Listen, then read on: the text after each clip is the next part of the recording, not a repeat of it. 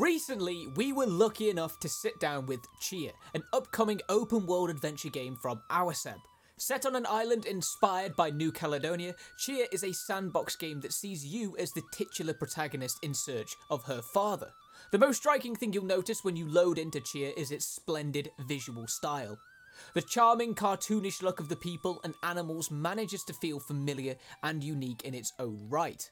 Then there's the environment, which glows with such life that instead of doing the main objective, we just took a very long walk to see what was out there. The attention to detail and beauty of the environment in Tchia clearly stems from the love Awaceb has for New Caledonia.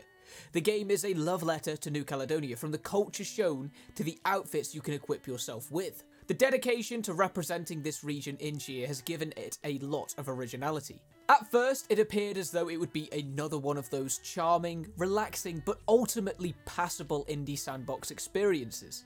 However, Tchia's links to its setting through the developer's own connection with their home of New Caledonia is something that roots the game throughout.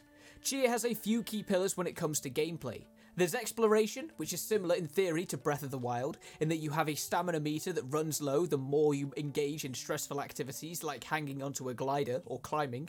However, in Tchia, your stamina meter is also your health meter.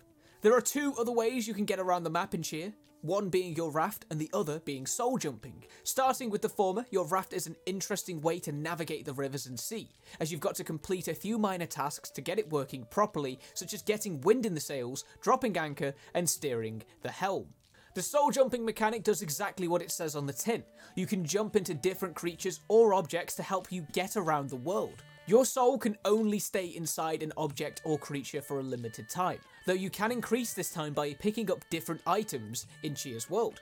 There is combat in Tchia's gameplay too, as you have to rid the world from fabric monsters. These guys do pack a punch and can beat you up pretty easily. The way to defeat them is with fire, which can be accomplished pretty easily by soul jumping into certain objects. Tchia is a fun sandbox experience that doesn't seek to hold the player's hand. You'll have to use your trusty compass and listen to what Tchia says in the map screen if you want to figure out where you are. Apart from exploring the map in this way and getting involved in the world, there's also the ukulele minigame, which was a pleasantly surprising addition. There are a few problems that stick out from our time with Tchia, however, and one of those issues was backtracking. Having to explore the island on your own is great, but when you're forced to climb a mountain to spend all of two minutes with a character just to go back to where you started, it all feels a little pointless.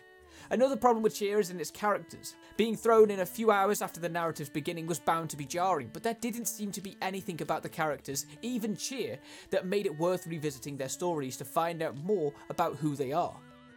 Tchia is a gorgeous sandbox with a charming world brought about by the dedication Awaceb has taken to bringing New Caledonia into a video game. Its gameplay mechanics are varied enough to tell us, even with this preview we've only just scratched the surface. However, it is marred at the moment by a lack of interesting characters. Hopefully, in its full build, Tchia can provide that spark that'll make it feel like a near unavoidable game.